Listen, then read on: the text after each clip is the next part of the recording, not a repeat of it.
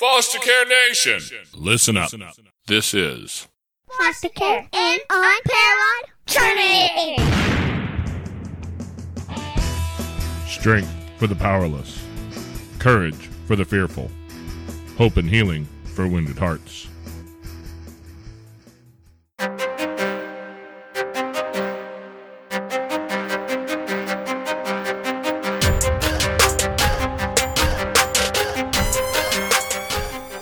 Welcome back to Foster Care, an unparalleled journey with Jason. And Amanda. And today we have a special co-host. He is coming in at about what, eight months old? Yep. Almost nine. Yeah. Yeah, he's about eight months old, almost nine months old. And so if you hear a little bit of noise in the background today, we have our godson here today. And so you're just going to have to deal with some baby noises if you want to listen to this one. He's a pretty quiet kid. Don't worry, he doesn't scream a lot. But we brought on our special co host and a special guest all at the same time. This is a, a mon- monumentous occasion for us here. We have never had our, our, our little co host, and we've never really talked to Dan on here before. Although, after I got to meet him a bit on LinkedIn, I'm pretty certain we should have been talking to him for a while. Dan has a wealth of information and experience, and we wanted him to share it with us today. How are you doing today, Dan? I am doing wonderful, Jason. Thank you so much. Okay, man. I, I found you somewhere online. I don't remember if I reached out to you or you reached out to me, but after we got to talking, and I was like, I don't know how we haven't run across each other before because, man, our stories have some interesting inter- intersections, but some real differences as well. And you are super passionate about kids. I certainly am. Yeah, we have six six adopted special needs children. Six adopted special needs children. Um, I, I'm almost tempted to pull the card that I hate it when people do to me and say, "There's a special place in heaven for people like you." But I Oh, mean, that's I know I get it. I get it, right? yeah, It's not a special place in heaven. It's but there's a special place in this world because man, you're obviously living out of passion. You're living out of your heart and not out of out of somewhere else. You, you're helping kids who really need help, doing the job that most people are afraid to do. So number one, I just want to off the bat say you're amazing, and what you guys Thank are you. doing is amazing, and and we w- would love to hear your story today. So you you got into foster care and adoption today, but if we rewind that all the way back, you've got more of a story behind all that, right? oh yeah, oh yeah. So how did you start into that into the foster care world? What was your first step in? Well, my first step in was a uh, a home in Vermont. It was a foster home where my two other brothers and I grew up, and I was in that home from age two to five. And during that stay, we were often beaten, tied down. I know I remember my foster dad backing me into a corner and telling me that I was nothing but a piece of shit and I wouldn't amount to anything in life. And uh, it was uh, quite a tumultuous time. That sounds And then- a good reason to be put into a foster home, not something that would happen there. Yeah, yeah. I think they definitely were one of those foster homes that people say are in it for the money because there was four other children besides us that were there. So and then the hall showed up and I learned real quick how to self-market myself. I uh I, I knew I needed help. I knew I needed to get out out of that house and so I whipped it out and I peed all over the wall. And that sounds like a marketing technique that's kind Yeah. of brand new. yeah. And uh, Story. you know, somebody asked me, Well, can you write your name now? so they um Maggie, uh Maggie Hall and Jerry Hall, Maggie uh thought that I needed the most help. Of course, I was the first one she saw. So and they could only take one. So they ended up taking me when I was five and they would adopt me two years later. Wow. So that was my uh, my introduction to the foster care environment, what the uh, bad looks like, and uh, to what uh, the halls, you know, eventually did for me. So Now, did you have other siblings in foster care with you? two other uh, two other brothers. One was about a year and a half younger than I was, so he was the one that was being tied down quite a bit. He was tied down into his crib. And uh, my older brother, his name is Ted, and my older brother Dave, who just passed away this last year um, of stage four glioblastoma, brain cancer. And uh, so we were in the that foster home together, and they never got adopted. They were always just shuffled through the system. Were you able to keep a relationship with them even though you were moved and adopted? I never understood that I was adopted. Well, I understood that I was adopted, but I didn't really know I had other brothers. At age two to five, there's so much trauma there, and it's hard to really understand what's going on. Uh, and didn't really understand that they were my brothers. I thought it was just other kids that were in the house. So when I turned 16, my oldest brother, Rick, showed up on the hall's doorstep. And he he knocked on the door and I answered the door. My parents, my my the halls said, you know, go answer the door, see who it is. And my brother Rick opened the door and he said, I'm your brother. I was just like, wait, what? And just completely floored that they all lived within 30 miles of me and I had no clue, no clue that they were around. And uh, so my and Rick had planned this out with with the Halls, Maggie and Jerry, and so you know they, they he basically had their blessing that you know I could go back and meet my biological family, and they 100% supported that. So it was it was it was interesting, and Dave Dave uh, would eventually become my best friend my only best friend in life, my biological brother Dave. Wow. That's yep. I mean, what a blessing that that they were willing to allow your biological family back into your life. Yeah. Yeah. Well, we were we were placed there because my biological mom had uh, had died of brain cancer, and my there was five of us, so I have an older sister as well, biological older sister, and he couldn't take care of all of us, and having to take care of a, uh, a one year old, a two and a half year old, and a four year old was tough for a single dad back in the 70s. Oh, yeah. Yeah. yeah. It's a lot. I mean, I'm not going to lie. I don't remember much of the 70s. Um, I, I was I, I was only a couple years old when that when that all came to an end, but you know that I know that time frame. It was there was not the idea of a single stay at home dad in the in the world. Yeah, yeah, you're right. So you know your brother shows up and knocks on the door, and, and you start to walk through that journey of reconnecting with your family. What did that do for you to find that you had like biological siblings that you weren't even really aware of out there? Did that help you really create that identity that that you maybe were missing? I don't know. Were you missing that identity? Oh, it confused the hell out of me. It really just confused the hell out of me. Um, we, uh, I wanted to know so much about them, but when I started to peel away the layers, it was like, you know, these people are kind of more of acquaintances to me than family. It just didn't, you know, I spent some holidays there and it just, it, it, was it wasn't home it wasn't you know there was more chaos in that area than you know it was great at first but i really wanted to i knew that me being with the halls was where i where i belonged and uh, it was great to to to know where everything started and where i grew up but at the end of the day, you know, I'm just so thankful that the Halls adopted me.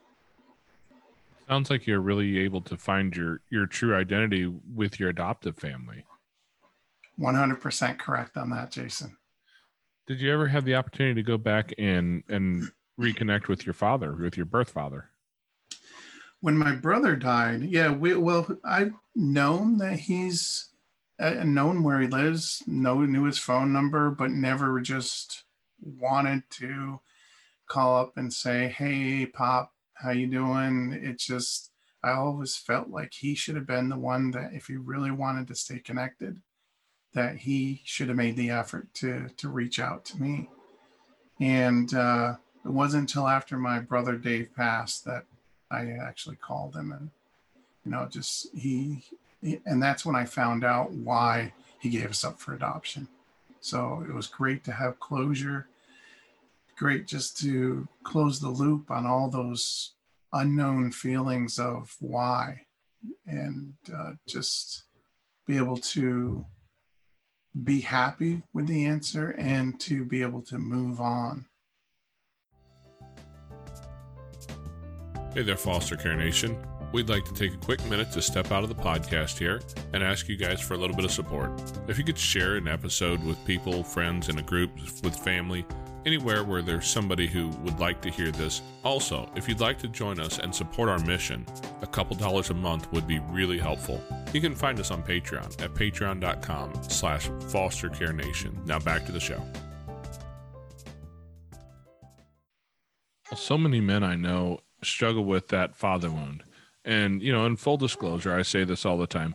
I didn't really have a whole lot of that. My, me and my dad got along great. But I do know a lot of men who struggle with that that absence of a father without having that presence in their life. And that father wound runs deep. How were you able to heal that in your in your life? My dad, my adopted dad, was such a great dad. and I say that, but it took me 40 years to realize that. And uh, I remember Tina asking me, you know, do you want to adopt? Do you want to have, you know, you want to foster or adopt? And I'm like, oh, hell no, not going to happen. I don't want to, I do not want to have to parent a child like I was growing up. I was a holy terror. And uh, we had our first two placements, two little girls. And lo and behold, I, f- I saw myself for the first time in my life through their eyes. I saw the behaviors, the, the lying and the stealing, everything that comes with that trauma. And I just called up my dad. It was the first time I really appreciated what my adopted mom and dad had done for me. And I called up my dad and I said, Dad, I am so sorry that I always thought you were a hard ass on me. And I said, I understand now you were only trying to give me structure. And I told him he was my hero. And it was the first time that I heard my dad actually break down in tears. So he was more of a dad to me, and he filled me up with all those feelings that a dad should. And he helped me become the man that I am today. And it was easier to get past knowing from my biological dad what had happened because I had already had that dad figure in my life filling that void. So there was really no void to to fill there, if that makes sense. Oh yeah, yeah, that's amazing. I mean, I think one of the parts of foster care and adoption that gets overlooked a lot, and that's the foster dad side. And we'll talk about this since Amanda just walked off with a little guy because I think she's going to go try and put him to sleep. And I think this is something that we see a lot. You hear about foster care and you think you hear about foster moms. You don't hear a whole lot about foster dads, about guys who who have that on their heart to help kids. And you're one of those guys who came out of that. You had somebody reach into your life and give you a place of support and fill some of those holes and now you're doing it for other kids that's one of the things that i think we we don't talk about very often but what you're doing is creating that. And and we we talked before we hit the record button here and i wrote it down because i know i can't remember. Means you have a five year old girl an eight year old boy a 10 year old boy an 11 year old girl um, a 17 year old girl and a 20 year old girl right? Yeah. and as much as we talk about dads, dads and, and their sons, I mean, dads and their daughters is such an important part. Oh, absolutely. And our youngest is attached to my hip. she's dad. She's daddy's girl. Yeah. you don't you don't look proud of that at all. Oh no, not at all.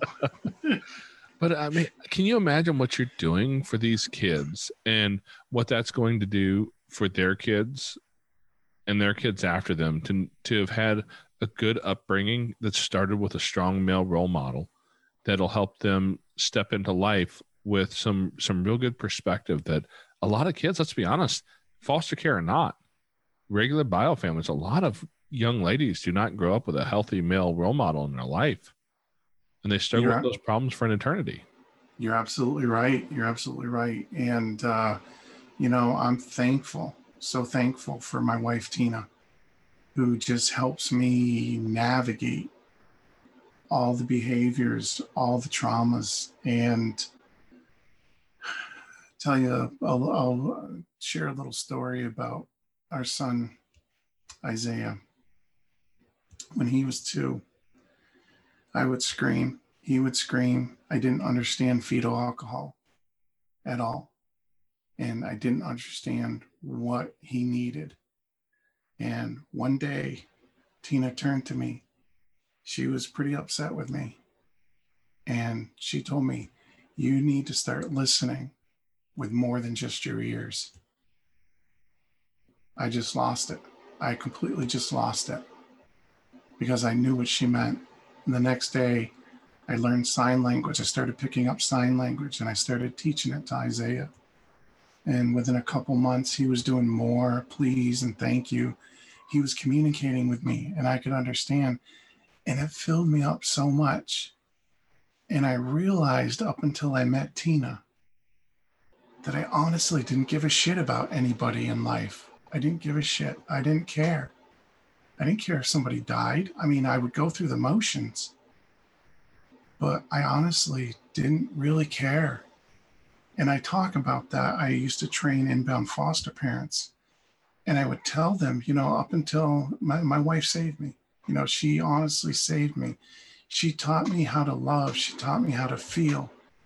She she just has this way of bringing out the best in you. It's almost like she can reach right in and touch your soul and she does that for our kids and she does it for me she finds the best in me and she's helped me to understand that it's those small things in life that really are the most important we always say here in our house go small or go home not go big because it's the, for us being you know in foster care being a, having adopted children and any children for that matter those small victories are priceless just to see a smile on a kid's face is it, it, it fills me up now. Part, my son Parker might run in, you know, in a little bit. I don't get all worked up because I'm on a podcast or on a live stream. I'm I'm happy because he's coming down, he's checking in with me, and he's filling his bucket and he's filling mine at the same time. And our girls do that too. They wanna they wanna check in, and it's so important for for us as parents to check in and for them they are my heroes i don't i know to my, my dad was a hero to me but they're honestly my heroes they saved me by having the opportunity to be a parent for them they they saved me they helped me understand who i was as a person so Yeah, we talk a lot about figuring out how to heal through the trauma in your own childhood. And I mean, it's obvious that you've had some trauma in your childhood. Uh, you, you've described some of it already. And most of us don't realize that we've all had some level of, of trauma in our own childhood. But finding somebody who can who can work through your mess with you, oh man, that's that's that's priceless. It is. It is. And, and you know, it, it helps me to want to learn so much more about what they're going through so I can help them cope and along with with Tina and be a united front in the way that we parent our kids. Lay, look, I don't always get it right. You know, I tend to be sometimes the biggest kid in the house, but and sometimes I need a good talking too. But it I'm not the only one. That's good. yeah. You know, finding finding that you know usually helps to to reframe a lot of the things that we've grown up with.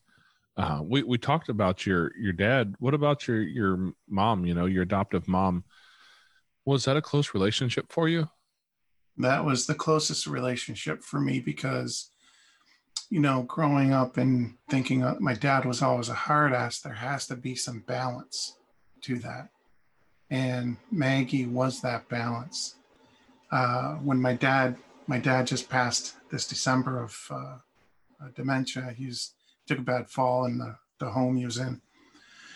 And uh, I went back through, I was looking th- back through one of my yearbooks, and my mom had written in there. And she always, she, she's like Tina. She always found, she always finds the, she, she found the best in people. And she wrote in there, don't ever dwell on all your failures or your successes. Be who you are and be happy with what you become in life. So she was always the balance to my dad. So there may have been the rough edge of my dad, but my mom was always there to help me understand the the other side of what compassion looked like, what empathy looked like, what trust looked like. I mean, I trusted my mom and dad, so the trust thing wasn't really about those, but it was a balance for me, and they both provided that. Yeah, it's great to have a good mother and father role because, I mean, I don't care what common culture says today about the world today, but a, a solid figure that can, you know, help you, uh, a two parent household where you have two different humans who are trying to take care of you. They tend to to run the yin and the yang of of the situation and and help you understand where to be in those hard moments whether it's the moment that you need somebody to to maybe kind of give you a little extra boot and say let's go let's go do this or somebody who looks at you and says hey man this is a tough time. Let's go talk about it. And it sounds Absolutely. yeah you found that in in in uh, your adoptive parents and that makes a huge difference in a kid's life. And i would just go ahead and guess i know the answer to this already but i would assume that that has a lot to do with where you're at today in life Absolutely. Absolutely. Especially the fact that I can see so much of my mom in Tina. And I tell her that frequently. I said, You're so much like my mom. And that's a huge compliment to her. And and I'm that's not the sort of thing most guys feel like they can say to their wife yeah, yeah. Well, it's uh she's amazing. And and as far as and she's she's a lot like my dad too, because I'm probably the one that gets uh treated like the doormat most of the times. um she she definitely wears the pants in the family. Let's put it that way. Well, you know, there's that whole masculine and feminine energy thing, and and we all have to work through that in our own space and figure that out for ourselves. But you and your wife have been together for how long? uh 15 years. 15 years. So you got a pretty good start going. Oh yeah. Sounds to me like you might you might have some plans of just leaving it that way for the long term. It is it's time for us to to focus on uh raising our children. Well, how how old were you guys when you when you met each other? Oh gosh, 15 years ago, I was what 35? Yeah, 35, 36. And she was just turning 30. Okay. Okay. I, I just realized maybe that's why she always says she's 29. Maybe she's regretting. No. Just- I hear you. I hear you. So you guys, I mean, you weren't like super young when you started having kids. I mean, Amanda and I, No. when we first got together, she had a she had a son from from a previous relationship where dad had kind of just bounced, and so we got together and we just had a kid to start with, and pretty quickly we had a second kid, and we were not that far off of twenty yet. You know, I think I was twenty two, and she might have actually been twenty. So you guys had plenty of time to kind of begin to find yourselves as you walked into that relationship and and then walked into the the world of adoption and foster care and all that. Was that was it adoption and foster care a conversation that you guys had at the beginning of your when you guys first got together? Yeah, it was. And my response to Tina at, the, at that time was I'm not going to adopt and I'm not going to foster because I don't want to have to parent a child like I was growing up because my mom and dad always told me I was a holy terror and I didn't want to have any holy terrors in the house. yeah, but the holy terrors tend to be the most fun too. Yeah, and it was the holy terrors that taught me a lot about myself. So I'm definitely thankful for that. So, what was it do you think that put that on her heart that she wanted to to be a part of that? She loves working with kids. She's always loved working with kids, and uh, she, you know, some people like to figure things out, and for her, that's her passion. She likes to figure kids out, figure out what makes them tick, what makes them tick, what they're thinking about before they think about it. You know, just to have that uh, that um, empathic skill of knowing. So she's really good at that. Oh, sounds like a lot of curiosity at work. Yes, absolutely is. That's one of the skill sets I did not have when we first got kids. Um, well, like I said, I started when Amanda and I got together. We started with already having a kid, and I, I had it took a lot of years for me to learn how to really be tr- truly and genuinely curious about what was going on with them because I kind of grew up in a world where I would just make assumptions. Look, I said to do this, and if you're not doing that, it means you're being rebellious. And and I'm going to teach you. You're going to learn today, and we're going to you know work through this, and you're going to learn how to listen, son. And you you might know how well that works. Yeah, it doesn't. It doesn't work for me today. I I've tried that approach.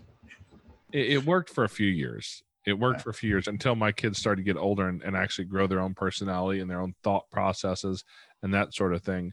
And suddenly it didn't work anymore. Yeah. Yeah it gets old for them. So i had to learn to be curious at that point and try to figure out what in the world was going on with them. H- how was how did that work for you? Did you have that, a similar journey?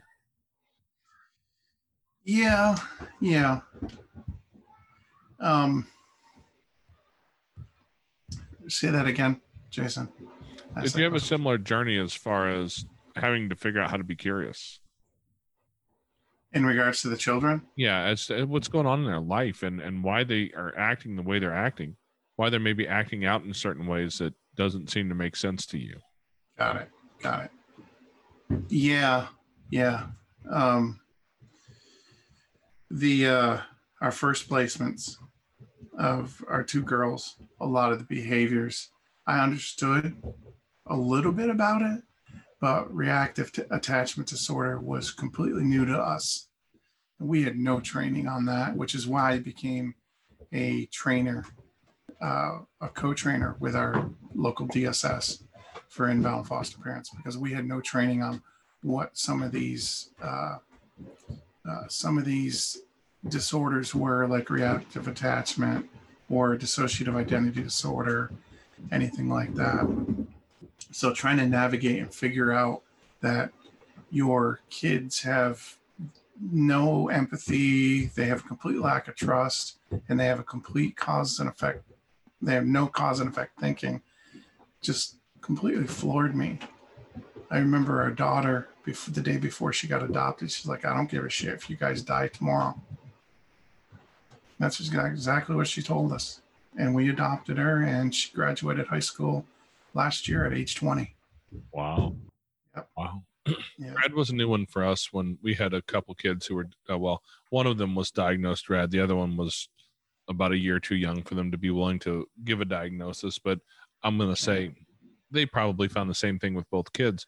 And rad's one of those things that we've interviewed a couple people who've dealt with it. And in the episode we we had with Cheryl Rougeau, her and her husband had adopted a young girl, and man, that one turned out really difficult. Really, yeah, it just didn't turn out well for them. As a family, they spent all kinds of time, energy, blood, sweat, tears, and money trying to figure out how to work it out, and they never could find a good solution for that particular girl. Um, yeah. After after she'd been, you know, tried killing her sister, had been killing animals, and tried to burn the house down a couple times in the middle of the night. Um, they eventually had to had to to revoke the I forget what they call it um, revoke the adoption. There's a term for it, and I forget what it Yeah. is at the moment. but they eventually had to go that route. And we talked to Gina Human as well just a little bit ago, and Gina had a, a different story. They, they adopted a little boy from from Bolivia. I don't know. I'm going to get it wrong because it was a foreign country whose name I don't remember terribly. I don't hear it in the news very often. Yeah. So, and it started with a B. But was it uh, Bahrain? no, I believe it was in South America somewhere. Gotcha. But that you know, he came to them, and they found out later that he had rad as well. And she talked about their journey through that. Her and her husband going through that journey and helping him through that. And today, while he still has rad, he's really well modulated on that on that uh, particular disorder now, and he's getting somewhere in life. He's becoming somebody who's going to make a difference in the world. That And- is ama- that's amazing. yeah, yeah, and um, Gina Human is she has a TEDx talk where she talks about Rad, and it's just an amazing story. But those those stories are so wild and so varied in the way that they they turn out because we don't know a whole lot about it. Yeah, yeah, and a lot of people don't realize that uh, most of your inmates in prison have some type of medium to severe reactive attachment disorder because they lack the empathy, they lack the ability to trust, and they lack the cause and effect thinking. Hey there, Foster Care Nation. If you'd like to find yourself in a group with like-minded people, head over to Facebook and you can find us at facebook.com slash groups slash foster care UJ. We've got a group over there where we talk about foster care, we talk about adoption, and we talk about all the things related. If your podcast player allows it, you can also reach down and hit that subscribe button so you get notified every week when we put up uploads. Every Tuesday, a new episode comes out. We'd love to see you next week. Now back to the show. And I think that was part of what was difficult for me was understanding that that what you said is exactly right. They lack the ability. It's Yeah. not a desire to do things and that's the only reason they do it.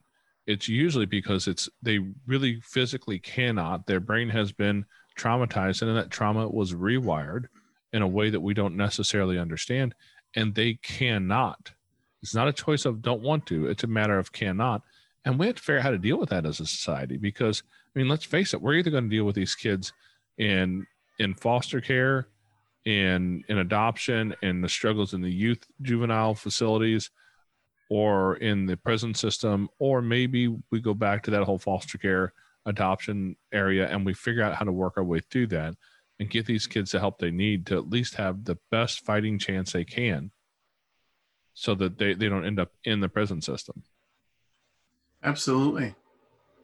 And um, I worked with uh, Jane Ryan. I don't know if you're familiar with Jane Ryan. i don't think i Um, know the name She she wrote a book called The Border okay and um, Bro- Broken Spirits, Lost Souls. And uh, she uh, did a movie uh, two or three years ago. I, I created the movie poster for it, and I'm trying to remember the actor's name. Yeah, it's Andy, and I'll remember it probably by the end of the, the podcast. But he had reactive attachment disorder. She had him. She Andy had wanted to play the boy. He had been through. He, he was adopted from a foreign country.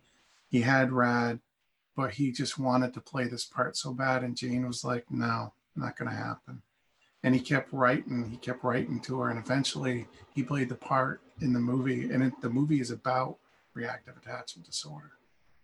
Um, Lifetime ran it. Lifetime Movie Channel ran it uh, a couple of two or three years back. Maybe it was around 2015, but they rebranded it as The Troubled Child, and uh, it was just amazing. And she, she came out actually to Maryland uh, and met us, and she showed the movie out here, and it was just.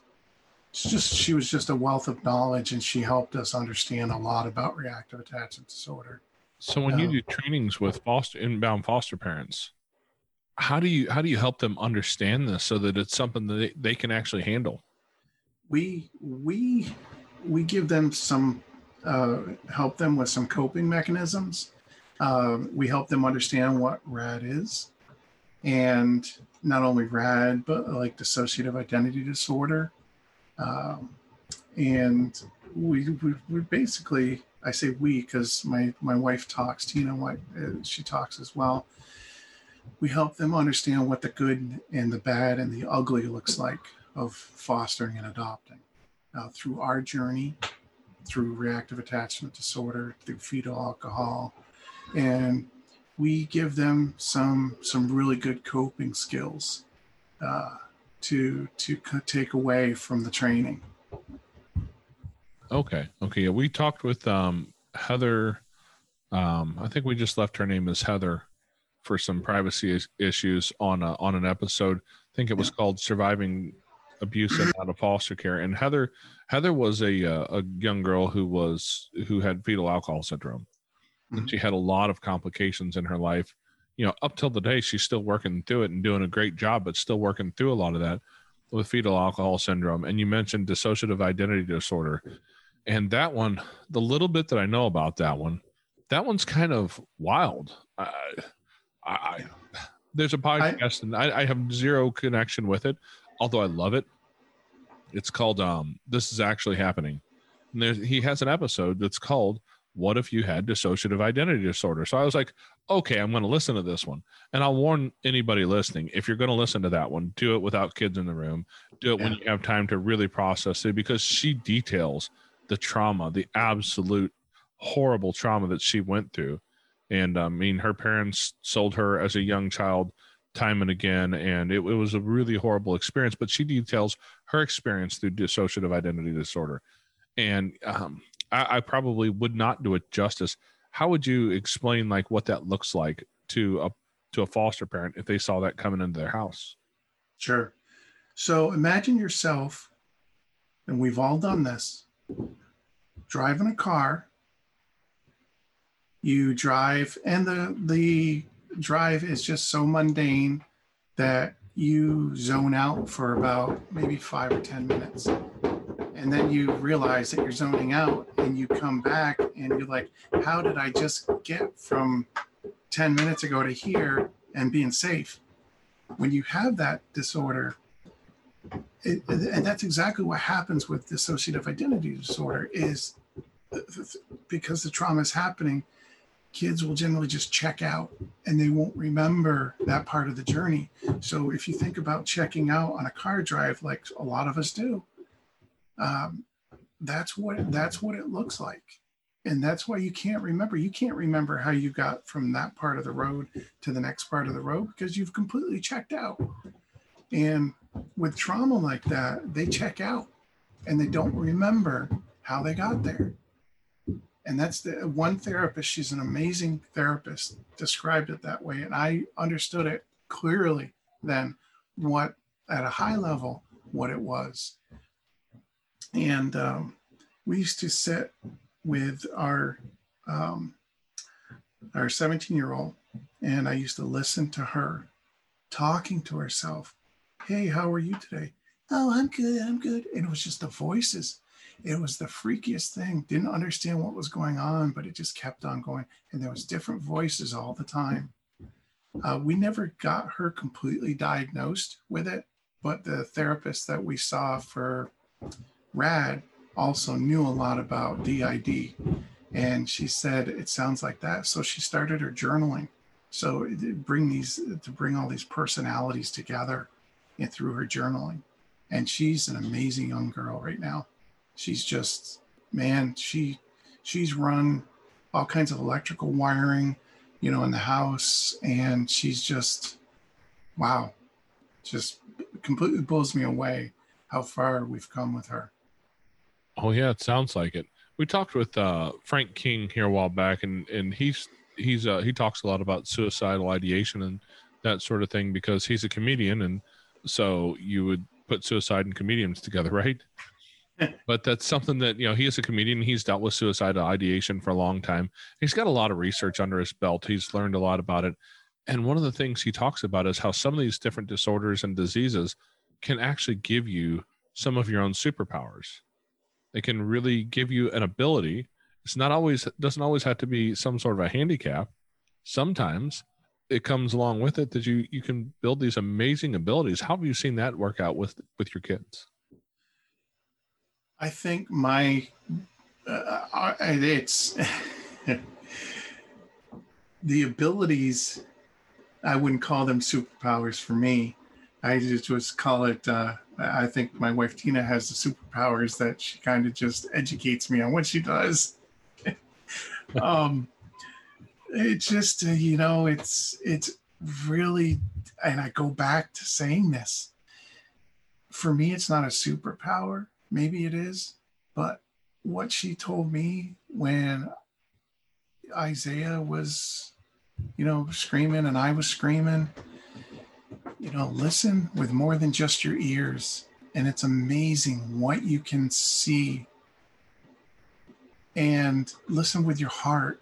Close your eyes and, you know, don't even look, just listen. And then plug your ears and just look at what you're seeing.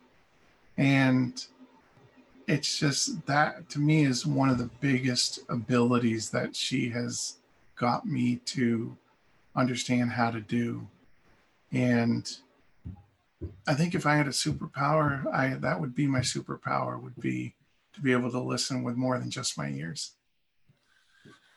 You know i've got we've got several kids and our kids don't have any specific diagnoses. Mostly because um, there's nothing severe enough in our house that we felt the need to go get a diagnosis for necessarily. But I'm certain you, we could find it if we wanted to. I mean, there's we have plenty of post traumatic stress in the house, and I would look at it though and say like I've got a little guy who is, I mean, this kid is off the charts wild some days, you know. But yeah. at the same time, this kid's also a blast. Yeah. Until you've met a kid like this who will by the end of the day, you will be worn out by his energy. The thing is, is when he wakes up in the morning, if you go up and wake him up in bed and he wakes up and a smile spreads from ear to ear and he just starts laughing. This kid knows how to how to have joy in his heart. And that's something that, that I think comes out of his struggles. Is today he knows how to have joy because he didn't at one point. You know, and I think that's that's a superpower that I I mean, I don't have that one. I promise. I get up for two yeah. o'clock at two o'clock in the morning to go to work. I do not wake up laughing ever, ever. but he he's that's who he is. You know, I have another kid who's who's really super artistic with with the way that he sees his world.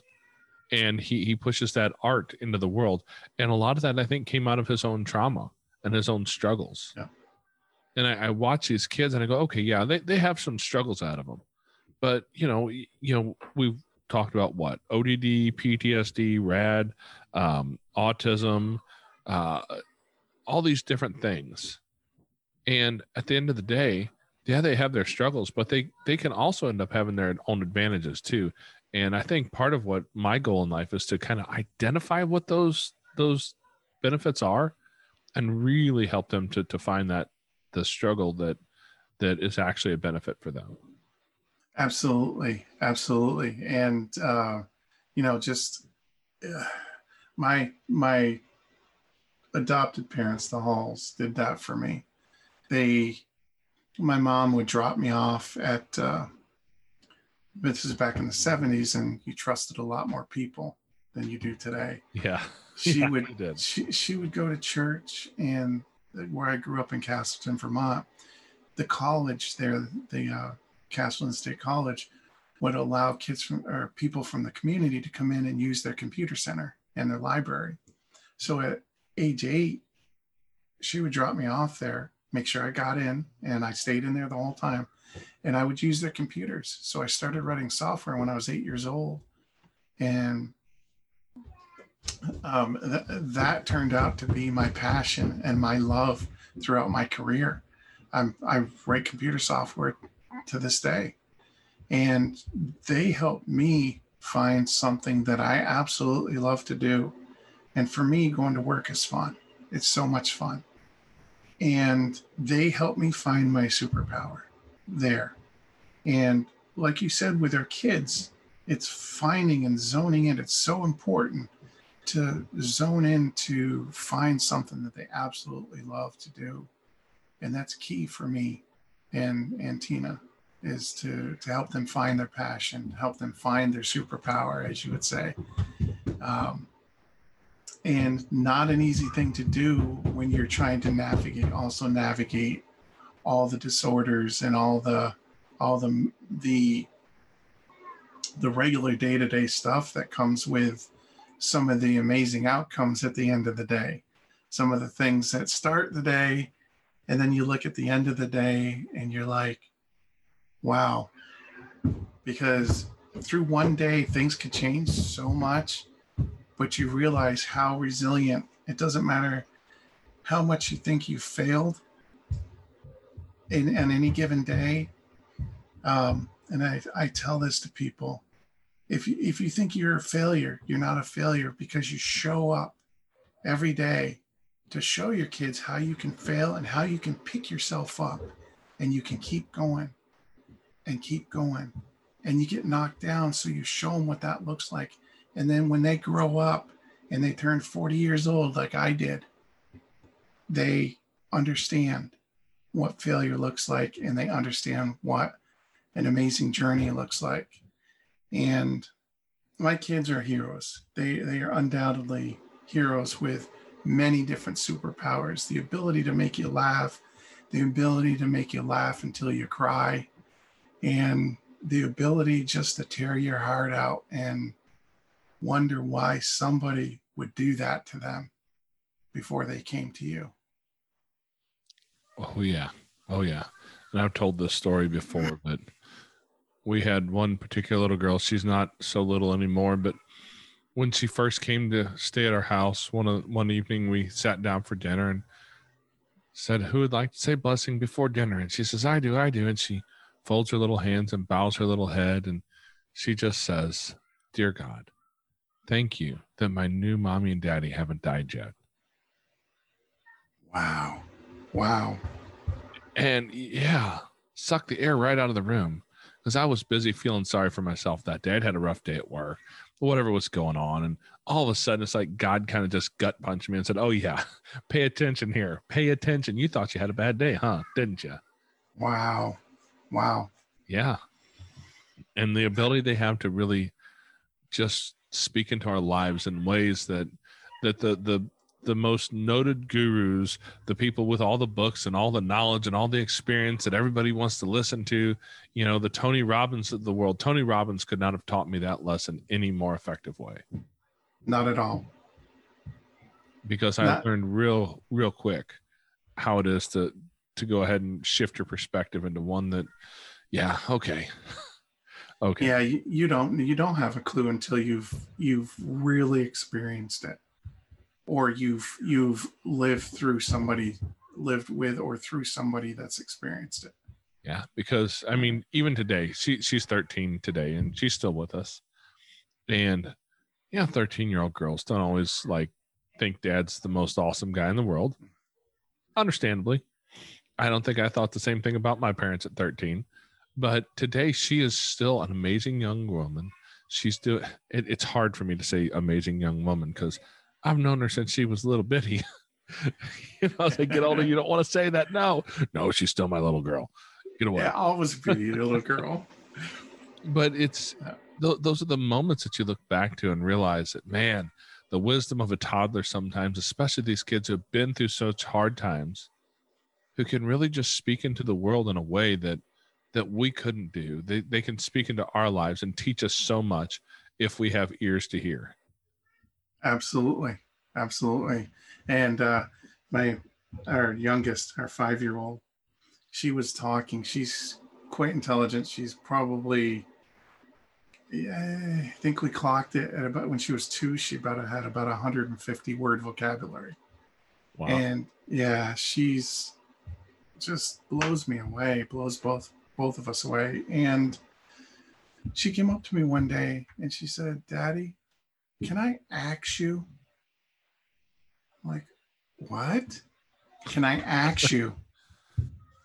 And of course, our oldest one is using a lot of slang from high school.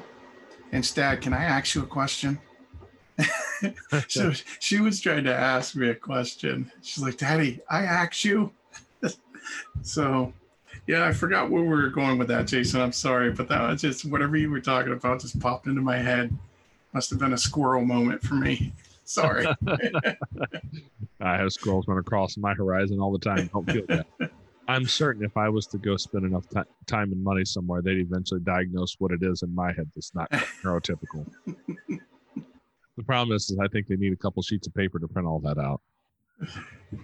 or a ream for me. but you know these these kids have that ability to speak into our lives if if we're willing to sit back and listen and i love what you said earlier you know listening with more than just your ears because if nothing else english is not our first language it you know it, it isn't for any human the first language we ever learned was body language you know just like little our little godson over here who who you know when he wants a bottle trust me he he lets you know he wants a bottle and he does not say, Excuse me, sir, but I'm kind of hungry. Can you give me a bottle of formula, please? we learn to read that body language. He learns to speak that at a brand new little infant stage, and then we forget it. We we don't forget how to use it. We just forget that we use it. And Yeah. with these kids, a lot of times, some of the biggest benefits I've I've found is being able to step back and really pay attention to all the little parts and pieces of who they are, what their body language is, what their tone is like, and understand what's going on and stop and be genuinely curious and ask some questions. And suddenly you find out this kid who's being just a total pain in the butt today, he's going through some stuff. There's some Yeah. old trauma, and something triggered it. He's dealing with that. And suddenly, this kid who I wanted to, to you know, pick him up and Homer choke him, like, come on, stop being a butthead. I'm like, oh wait, wait, okay, Yeah. let's let's let's sit down and have a, a real conversation. and you, you you hit the nail on the head there. It's uh it's putting your emotions aside and just like you said, having that ability to listen with more than just your ears is not easy sometimes because you get so emotional sometimes.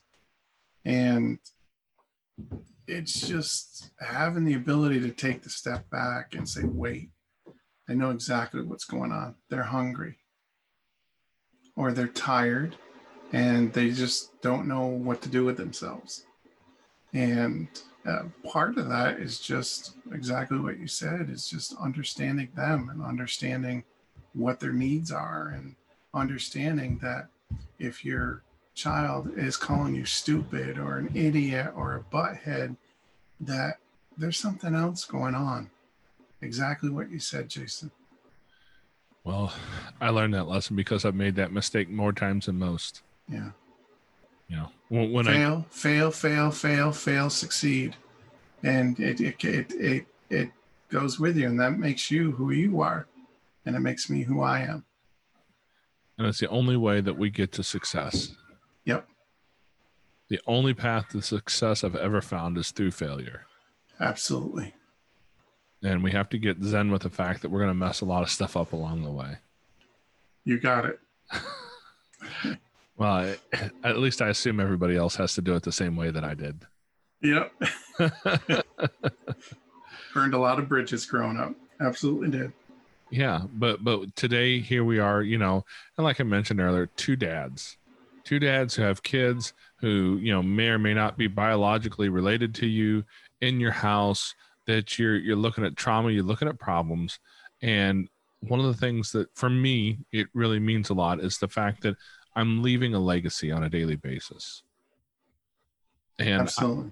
I I don't know about you, but for me, that's that's been one of the the real driving factors for me is that I'm leaving a legacy, whether I want to or not. You know, when the boat goes across the lake, it doesn't choose whether or not it leaves a wake behind it. It's going to be there. You just get to choose what what that looks like, and it's the same way with legacy. You get to decide what your legacy is going to be, and I remind myself on a daily basis, probably many times a day, that in every moment, especially every moment with my kids, one of the things I'm doing is I'm writing an obituary. I'm writing mine. My kids are going to have a legacy that that they're going to leave behind them, and it's going to be really impacted by who their dad was, and what I choose to do, and who I choose to be. And has that legacy piece been something for you that's really important? It has, and I'm going to to to give you a little story.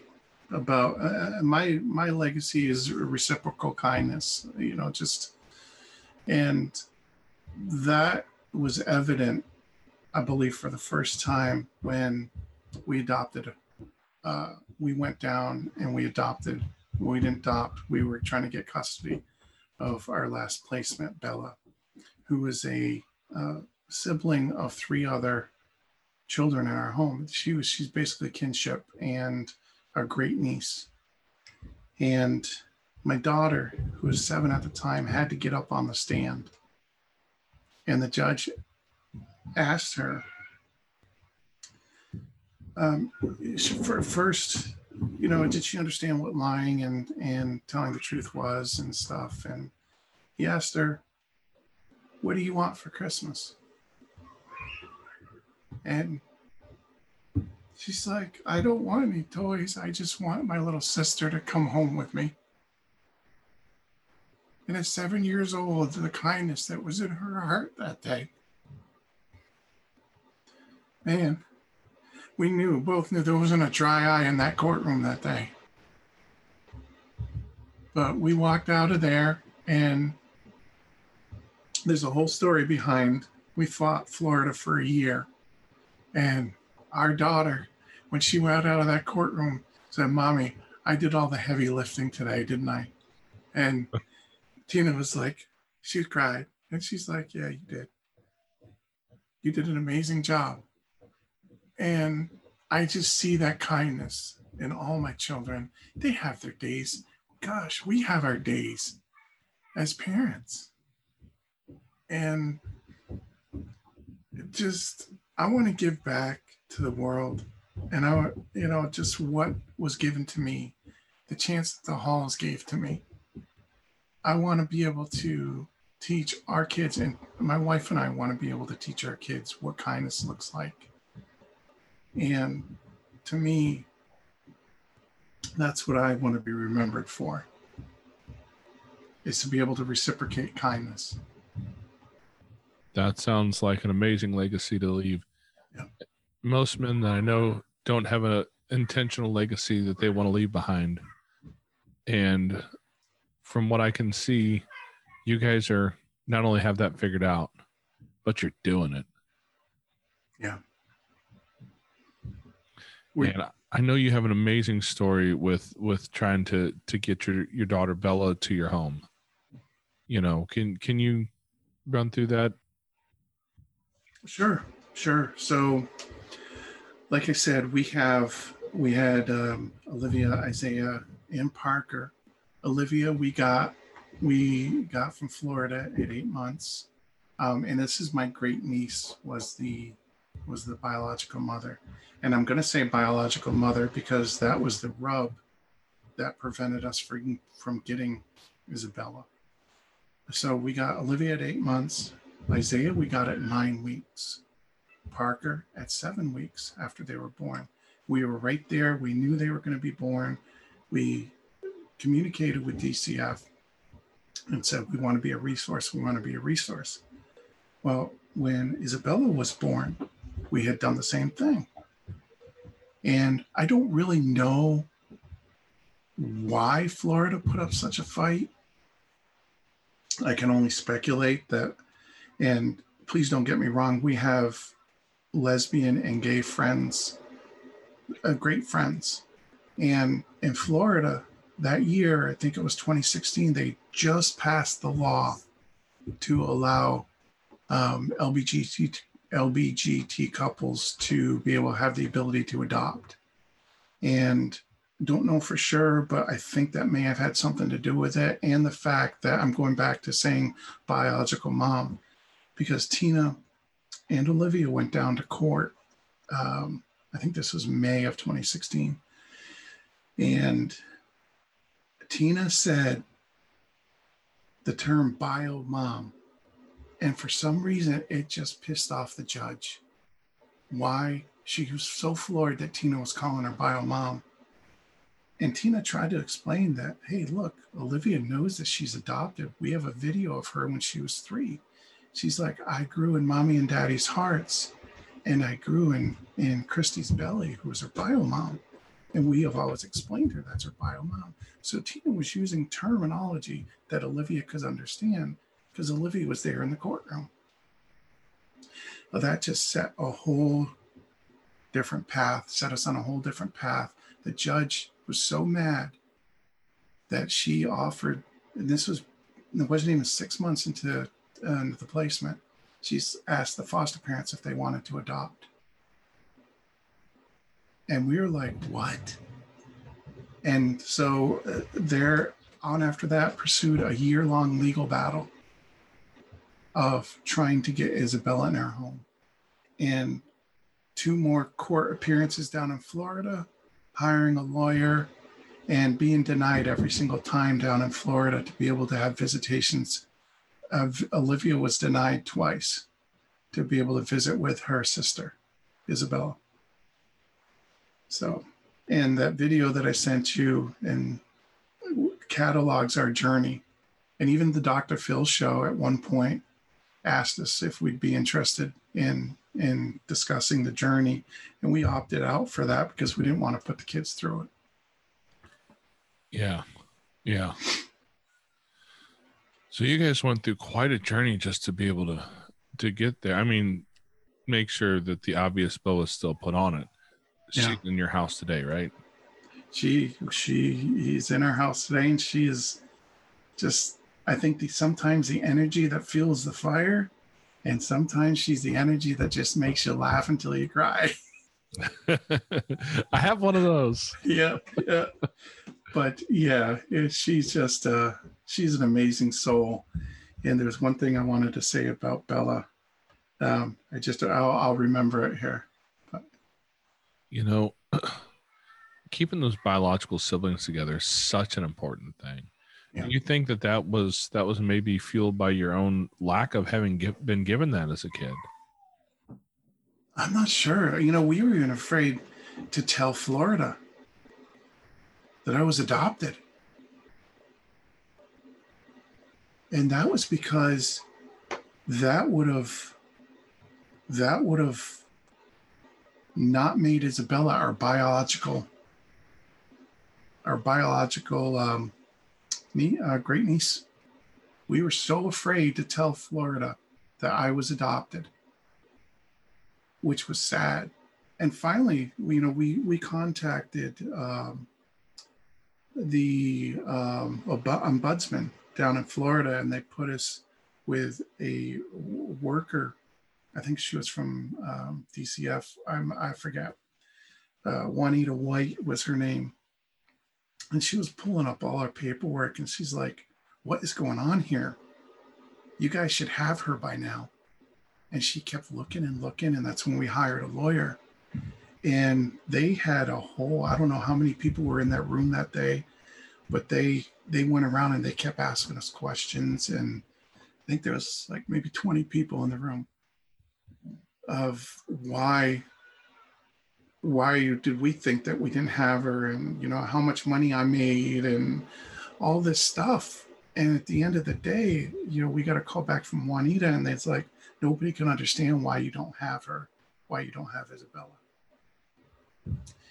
And, you know, it's just, it still plagues me to this day, but we're very grateful for Miss Juanita, who now is their kind of adopted grandmother, because when nobody else would listen, she did. and she she kept all the siblings together. That's that's great. Yeah. You know, th- there's there's a few angels in this world who are there to to help us along, and you know, just as part of my own story, one of the things I've learned is, you know, we we lost our daughter, and that was that was a hard time, and it took me years to figure this out. But where I would never have traded her for anything, obviously, but Yeah. in every dark moment, there's a little piece of light that comes out of it.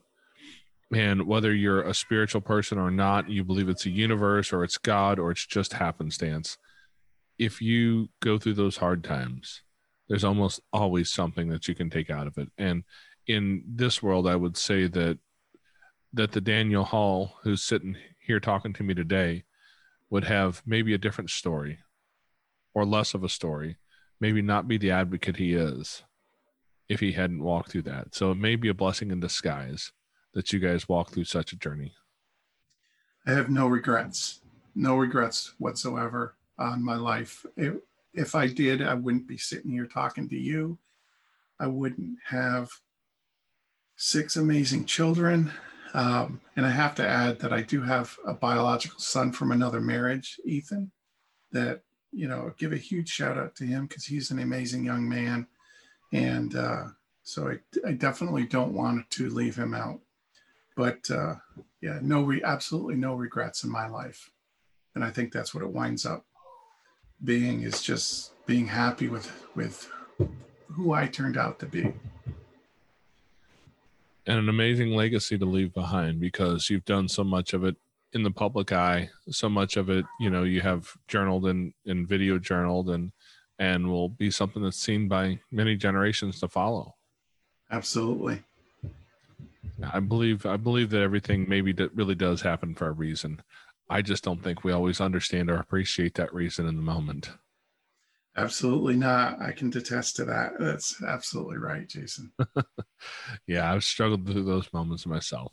And and I can see from the other side of some of those moments the benefit that can come out of it if I was willing to if I was willing to walk that journey and keep my eyes open and have a have a spirit to to pay attention to what I can do to make the world a better place.